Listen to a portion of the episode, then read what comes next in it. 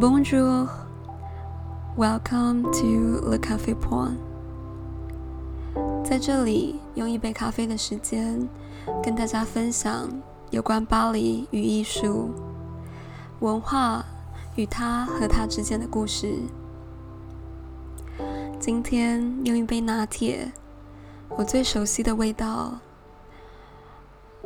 ，one shot of espresso， 加上打过的奶泡，无糖，苦涩的基底到浓郁的奶香，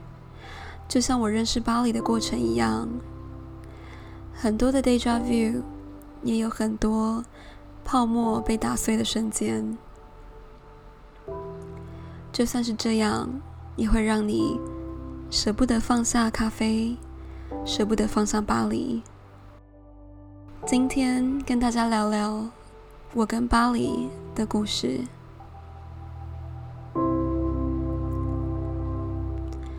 二零二零年春天，原本是我在巴黎的第四个春天，因为疫情的关系，我回到了台湾。很幸运在这个时候能跟家人相聚，在这样未知的时间轴里，或许一杯咖啡，一小段故事，能带回一点春天的温度。原本我很期待这个春天，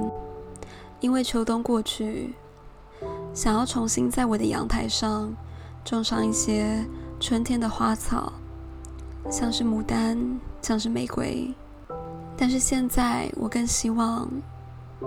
在秋天来临之前，我们说好的野餐能够兑现。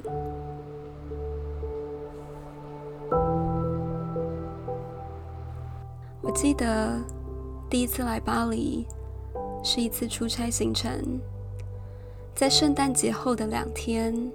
在这样子的城市仅仅工作了二十四小时。当时乘坐的航空直达大约当地时间凌晨六点左右，在戴高乐机场外等待计程车。因为是冬天，所以天亮得很晚。我记得我跟同事在计程车上累到一句话都说不出来。为了要到来的工作储存些能量，我坐在车里看着窗外，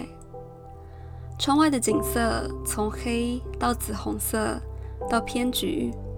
等到我们经过凯旋门的时候，天终于全亮，天空很蓝，白云白得很透彻。这一幕我到现在都还记得清清楚楚。天空的景色美得像一幅水彩画，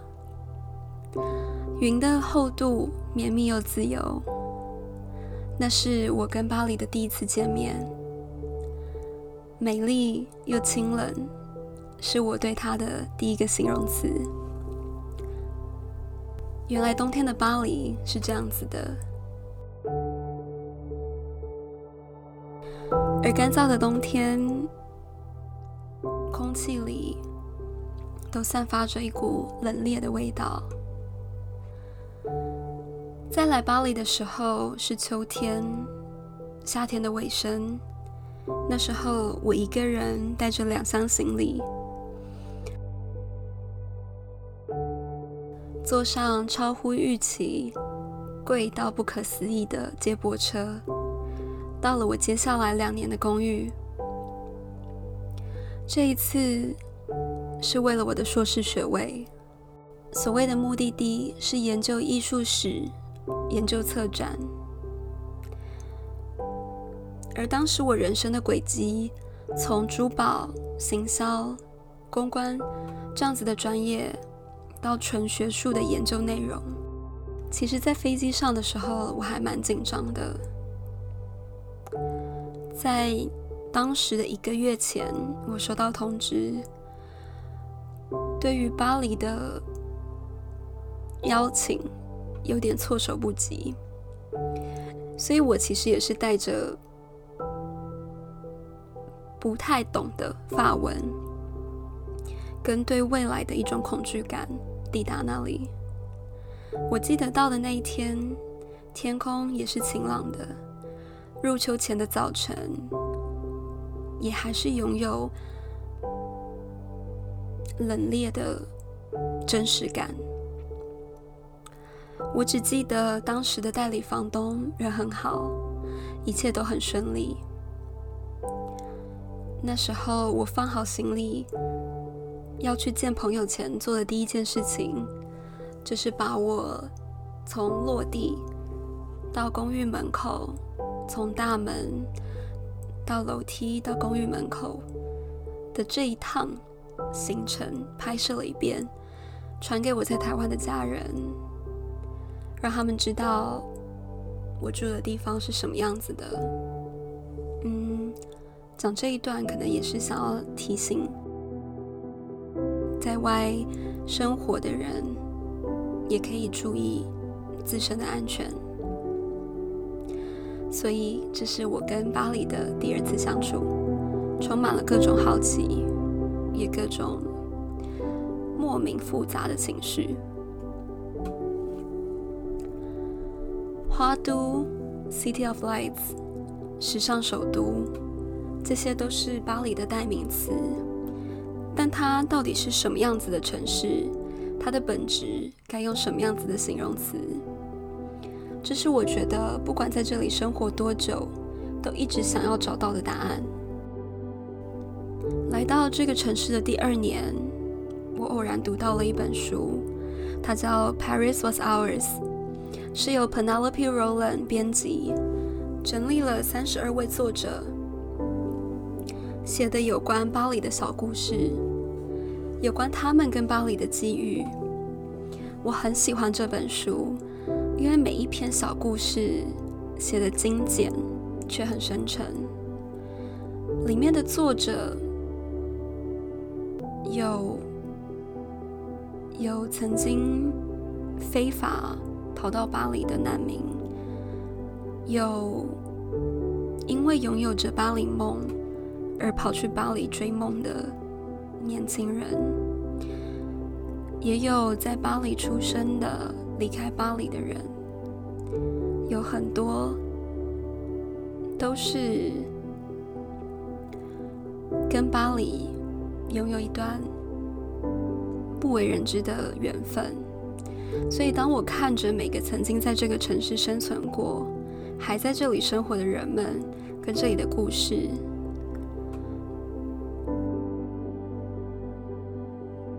有很多莫名的感动，因为很真实，没有过多的华丽的字眼，就像有个人在你面前讲故事一样的叙事手法，特别的触动人心。而我想分享其中的一个故事，在倒数第二篇，是由一位纽约大学教授 Marxel Clermont 写的。他的故事名称是 Paris is gone, all gone。 他是位法国人，搬到纽约十几年，内容是讲他怎么教法国文学与他跟巴黎之间的回忆。里面有一段话让我印象很深刻，他说 Paris' beauty is of the heartbreaking kind.After all, so much of it was designed or ornamented by artists. In many ways, Paris itself is a work of art, and like all great art, it succeeds in drawing forth intense emotion.